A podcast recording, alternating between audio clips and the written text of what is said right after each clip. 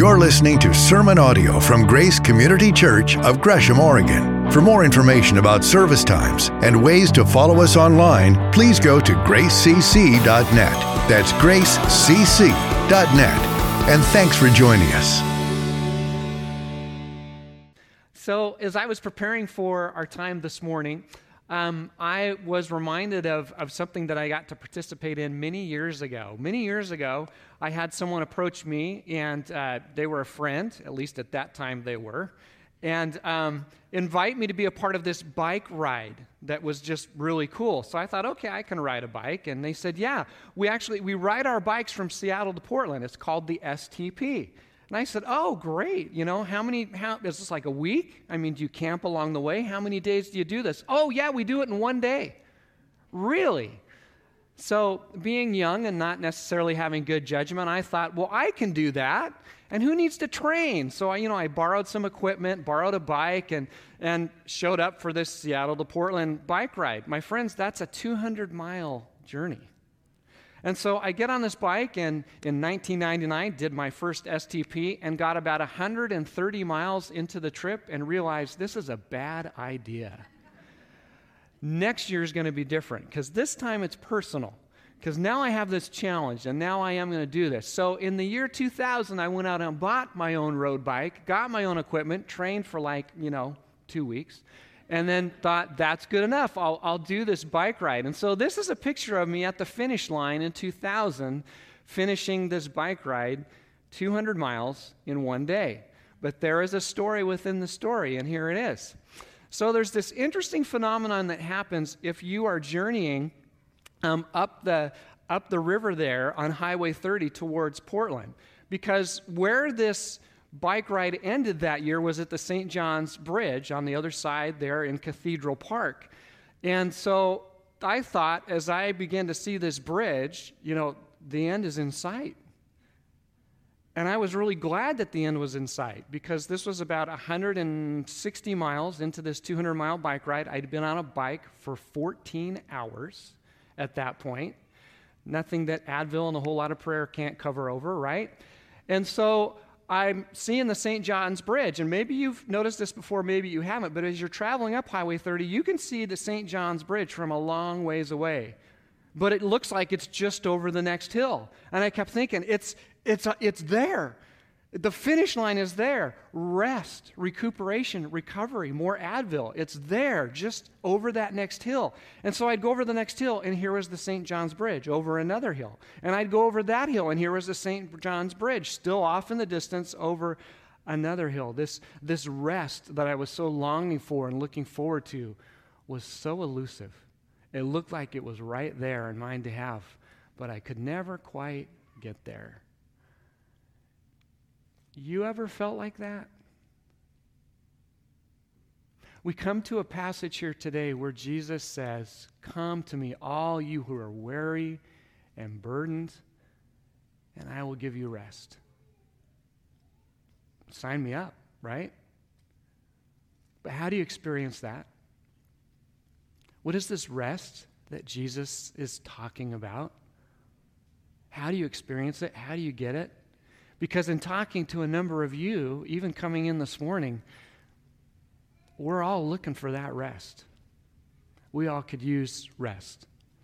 And so that's where this passage is going to take us this morning. But in 30 minutes, we don't have time to unpack all the dimensions of this critically important promise, really, that Jesus gives us. So I want to steer you to some resources that can help do that. I've read all of these, and there are certainly a number of others that are, that are just as good, maybe even better.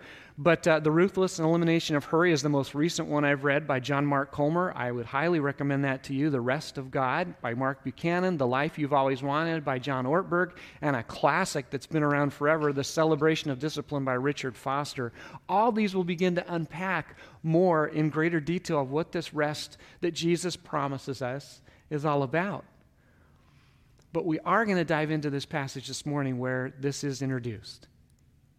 Because you see, in the arc of Matthew, as you were, if you were with us last week, Jesus has been realigning really the expectations of John the Baptist and the people with who he really is, what his identity is all about, what he has come to do, what he promises them and us.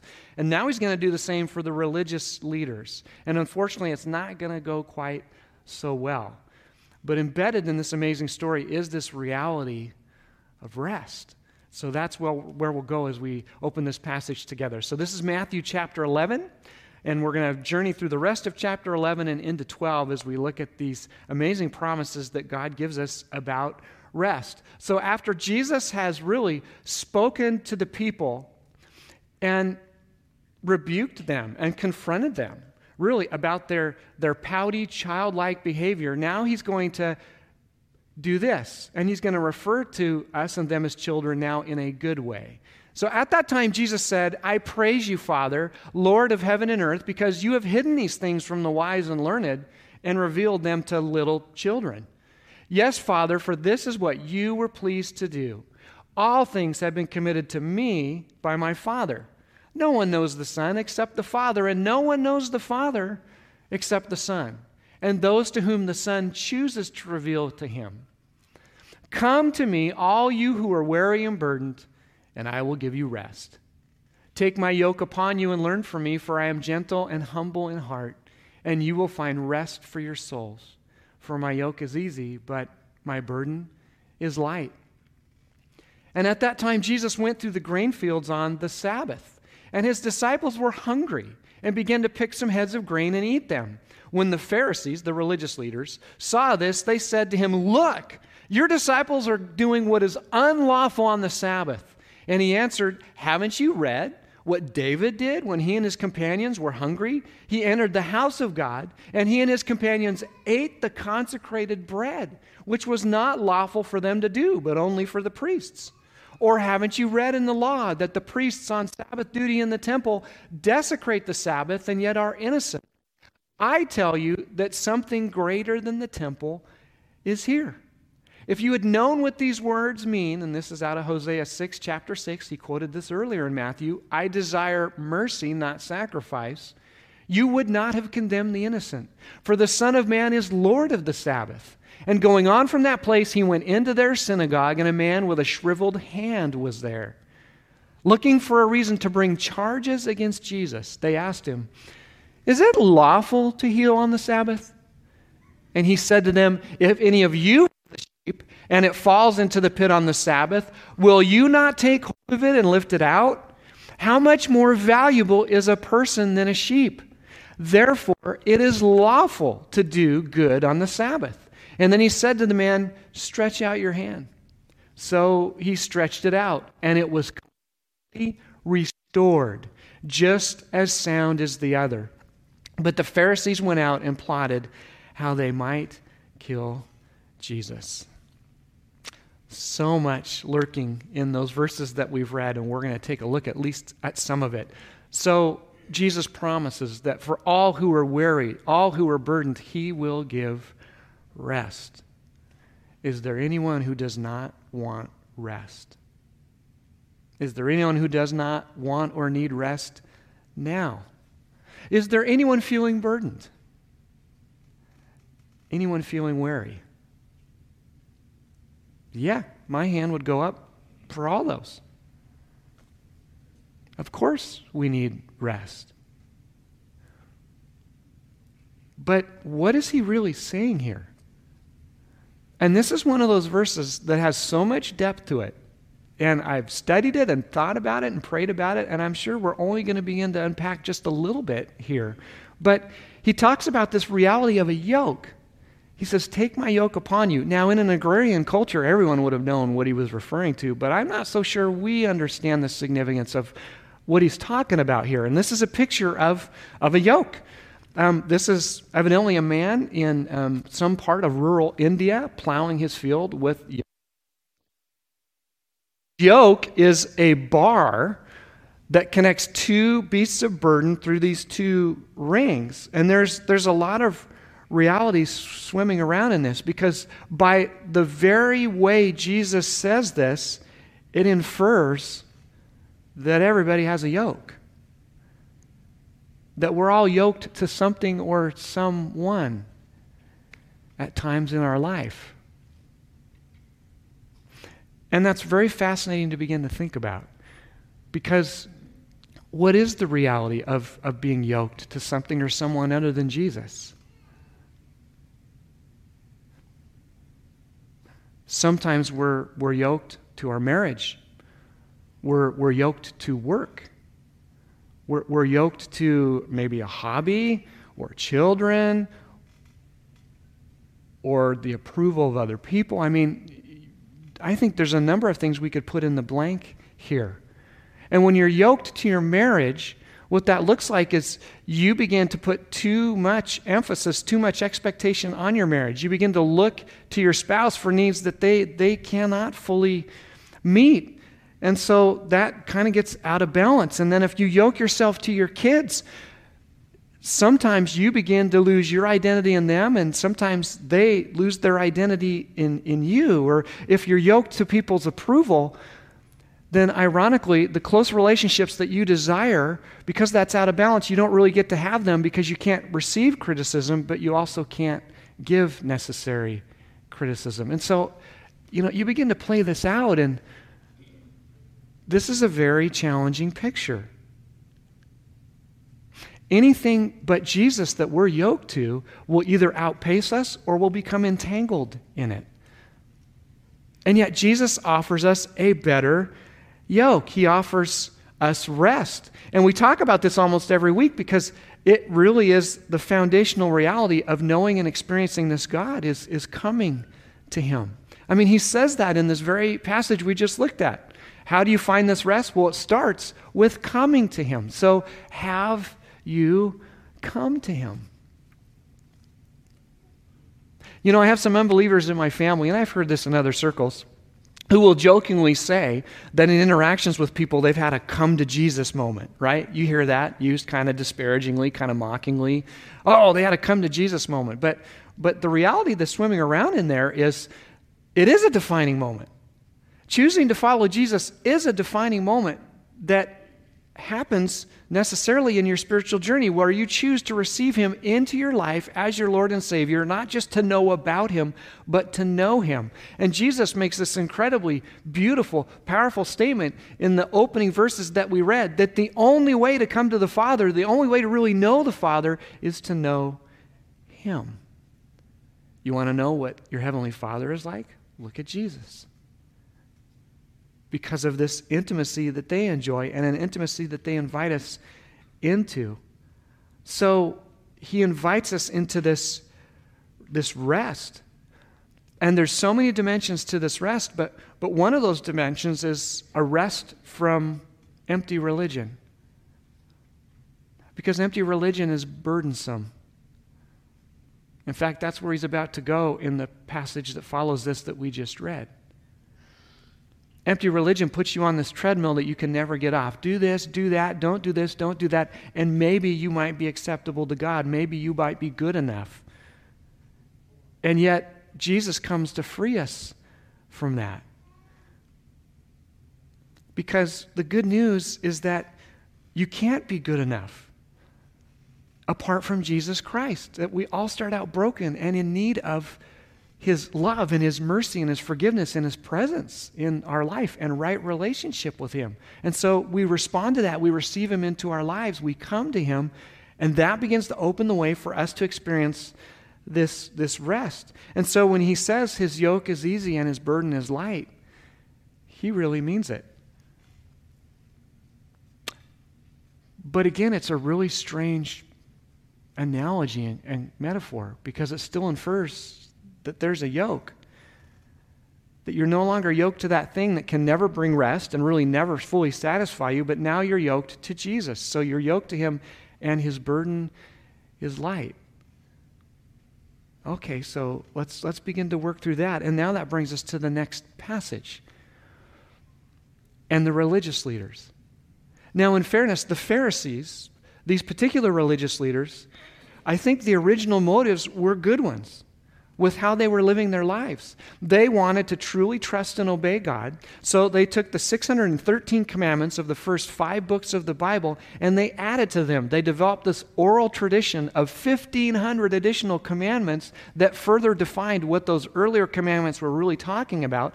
And they had over 20, 39 actually, different rules for the Sabbath, for the day of rest because originally the intention was to trust and obey God as fully as possible, but somehow that went off the rails, and the rules and the regulations and the ritual became more important than the relationship with God and others. And that is at the heart of empty religion, the very thing that Jesus came to rescue us from. And so, his disciples are walking through the field, they're hungry, and the Pharisees confront them and him. And what's so ironic about this is by the Pharisees' own understanding of what work was or wasn't supposed to be on the Sabbath, they weren't violating it.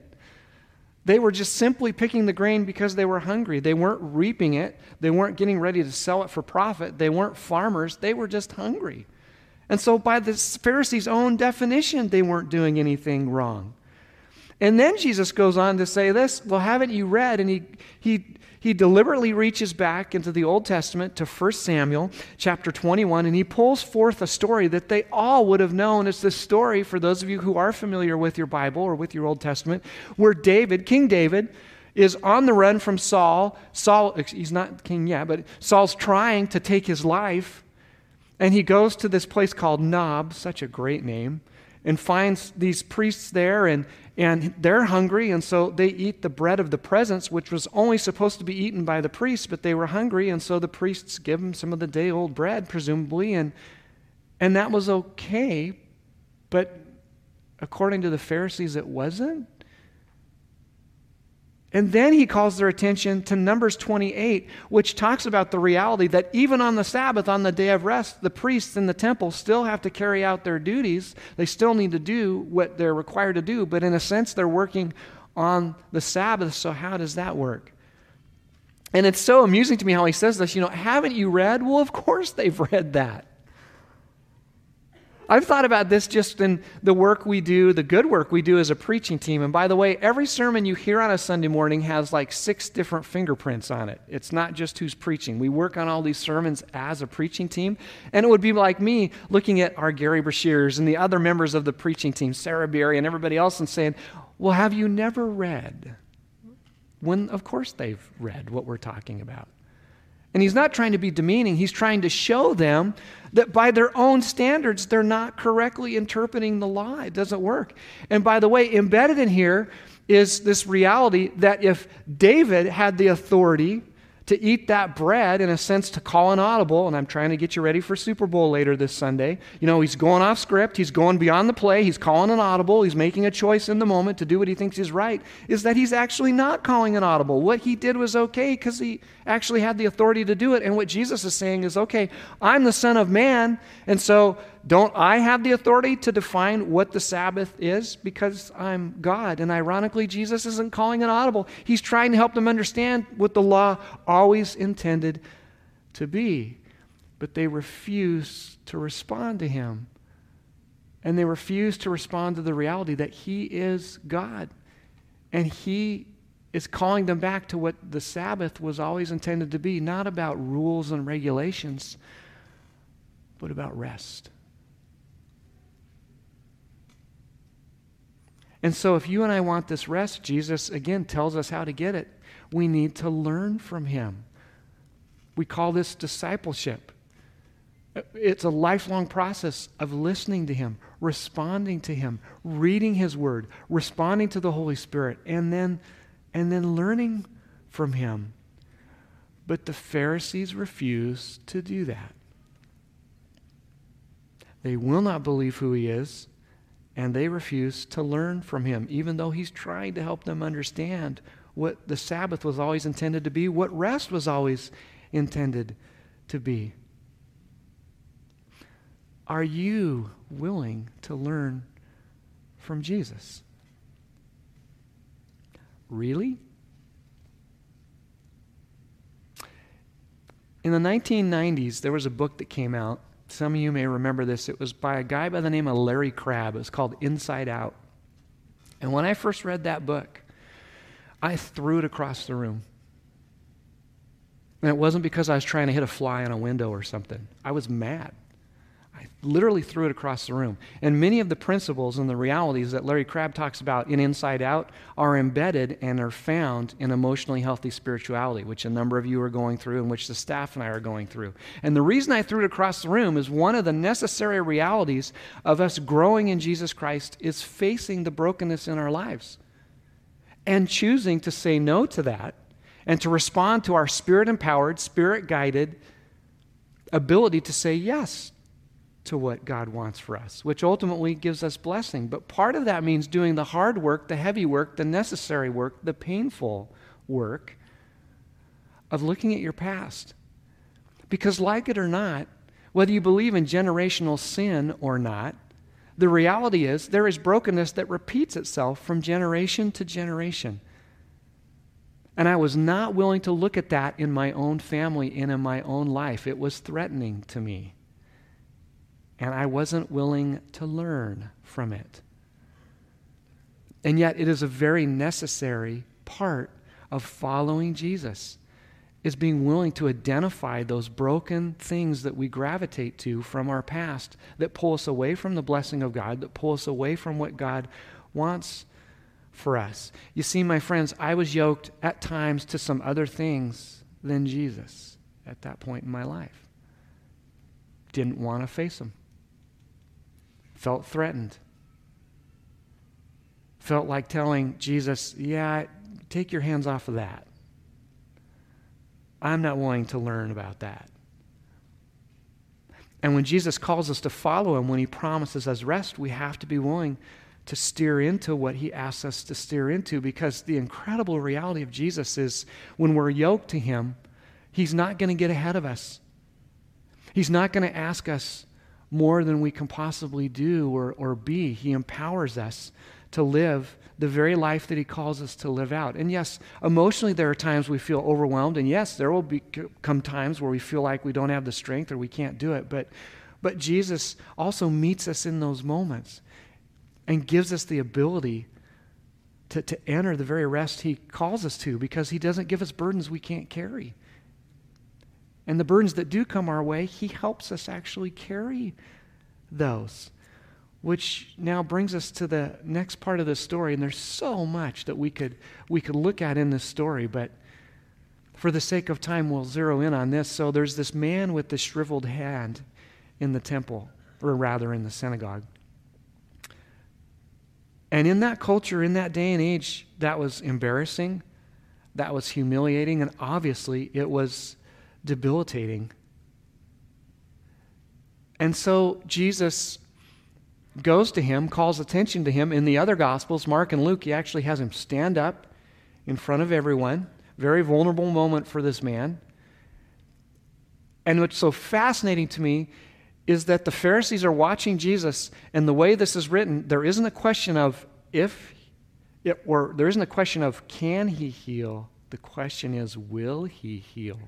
They actually know that he can. And they're challenging him if he's going to heal on the Sabbath. Because, again, according to their understanding of the Sabbath and their understanding of the law, that would be considered work. And Jesus points out the craziness of that and says, Look, you can pull a sheep out of a pit, but I can't heal a man on the Sabbath who's had this horrible, crippling, debilitating thing that he's had to deal with his entire life. In other translations, it says that he had a withered hand. So, what's this really about? Is this about a withered hand or about withered hearts? Because that's where the Pharisees were at in their resistance to Jesus. Are you feeling withered this morning? Not necessarily in resistance to God, but in entering His rest. You need it, you want it, but boy, are you having a hard time finding it. And this is where we could have spent the whole morning, and that is okay, so how do we find this rest in Him? Well, it starts with right relationship with Jesus. Have you come to Him? Have you received Him into your life? Are you yoked to Him? And there is a type of rest that comes to us when we trust and obey Jesus. Just that in and of itself can produce rest. But there's others dimensions to this rest as, as well. And this is a rest that we're about to talk about that transcends vacations, it transcends days off, it transcends Super Bowl Sundays like this. You know, it's it's more enduring, it's more accessible, it's more available than those things. And there is definitely a place for vacations and days off and holidays. Don't stop participating in that. But there's a rest you can find in the rhythms of your life. And God has actually given us a tool to find it, and it's called the Sabbath.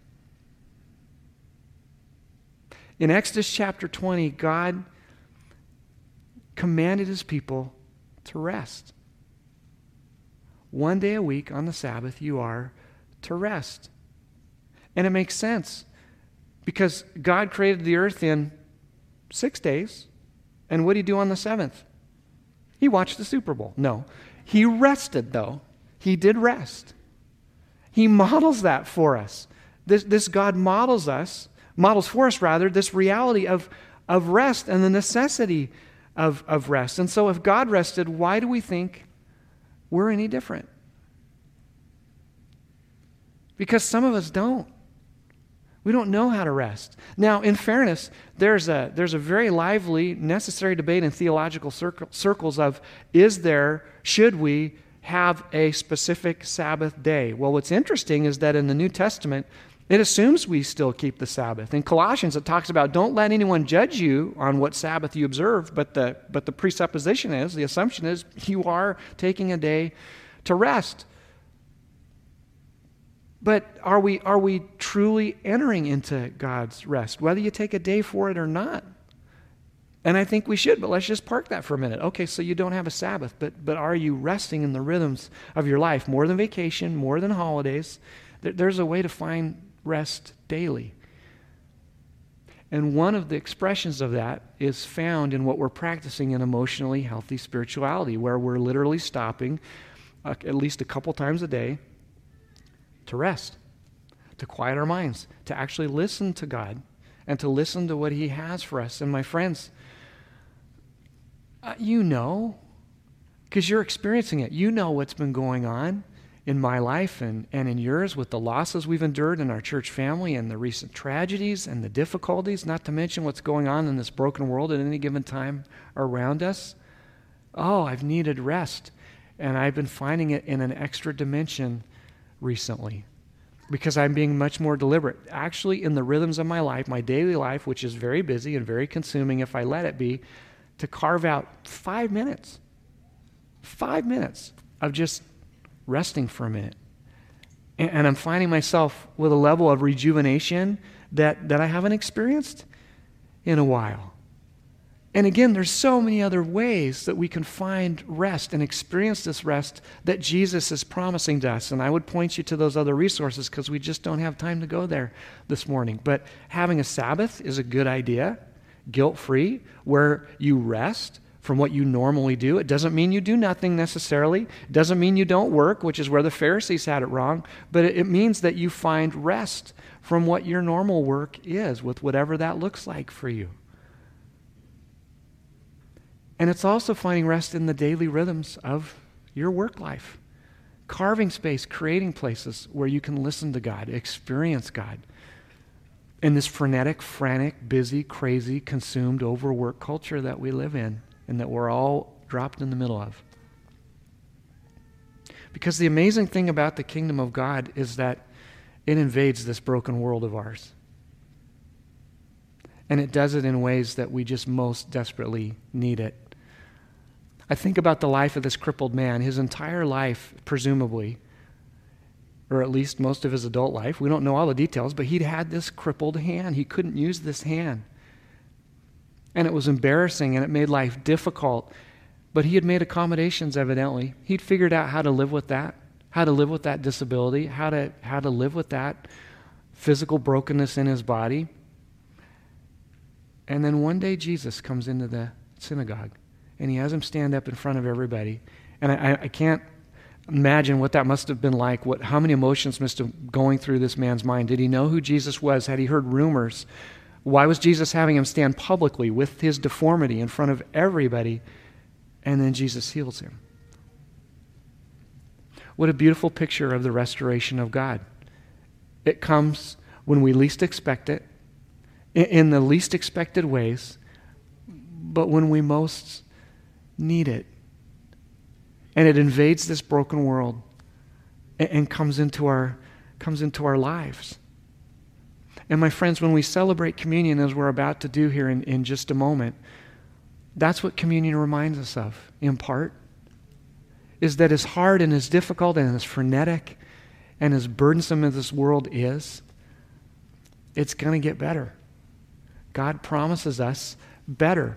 And so when we take our communion, like we're about to here this morning, we're declaring that we are believing in something better.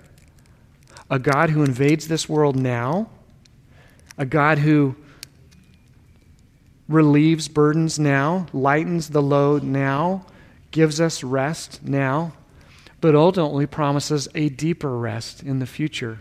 And so, for those of you who are worshiping at home, if you'll grab your communion elements now, and the trick with these little elements that we have here in um, our in person service is to consume them instead of wearing them as you try to open it and it spills on you. So lots of grace here if that happens.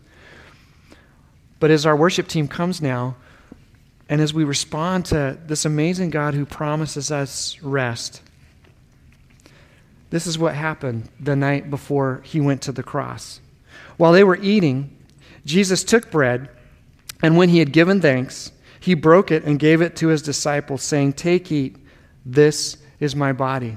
So, this is the body of Jesus. Let's remember him together.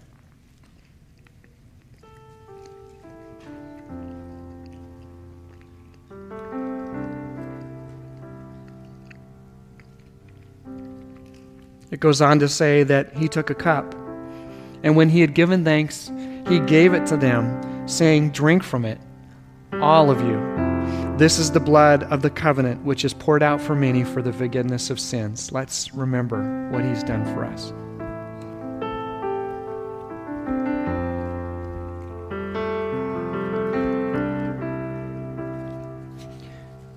Jesus, thank you for the reality that someday we will fully be at rest with you. But in this life that we live now, you also promise us rest. Lord, you are the God who comes into this broken world and is in the process of restoring it. And Lord, you want us to have rest. And God, we're, we're weary, we're burdened. We yoke ourselves to things that ultimately don't give us what we need, and they certainly don't give rest, but you do. So, would we once again yoke ourselves to you this morning? Would we choose to follow you, to trust you, to learn from you, and to receive rest from you. So, Lord, we come to your table and we thank you that there we find mercy and grace and love and rest. And we pray this in your name, Jesus. Amen. Come to me, all you who are weary and burdened, and I will give you rest. Take my yoke upon you and learn from me, for I am gentle and humble in heart, and you will find rest for your souls. For my yoke is easy and my burden is light. Lord Jesus, thank you that because you are the strong and mighty God, we can take you at your word and we can believe you. And you promise us rest for our souls. You tell us that your yoke is easy and your burden is light. And I pray that for each person here. And Lord, together we pray for Caitlin, Patrick, and for little Ella Grace, and for Matt and Rhonda, for Adam and Laura, for the Fisher and Patrick families. We love them, we hurt with them. We pray, Lord, that you would be their strength and their hope. And Lord, I know that there are many other burdens represented here from our friends who are watching online to those here in the room. But we all need your rest. And so, God, would you grant and give that rest? Would we believe you for that rest? Would we experience that rest? And we thank you for this time that we've had together to seek you and to listen to you and to worship you and pursue you together. We love you. And we pray all of this in your name, in Jesus' name. And God's people said, Amen. So let's now go and live for Him and enjoy your Sabbath. Thank you for joining us for sermon audio from Grace Community Church here in Gresham, Oregon. For more information about service times and ways to follow us online, please go to gracecc.net. That's gracecc.net.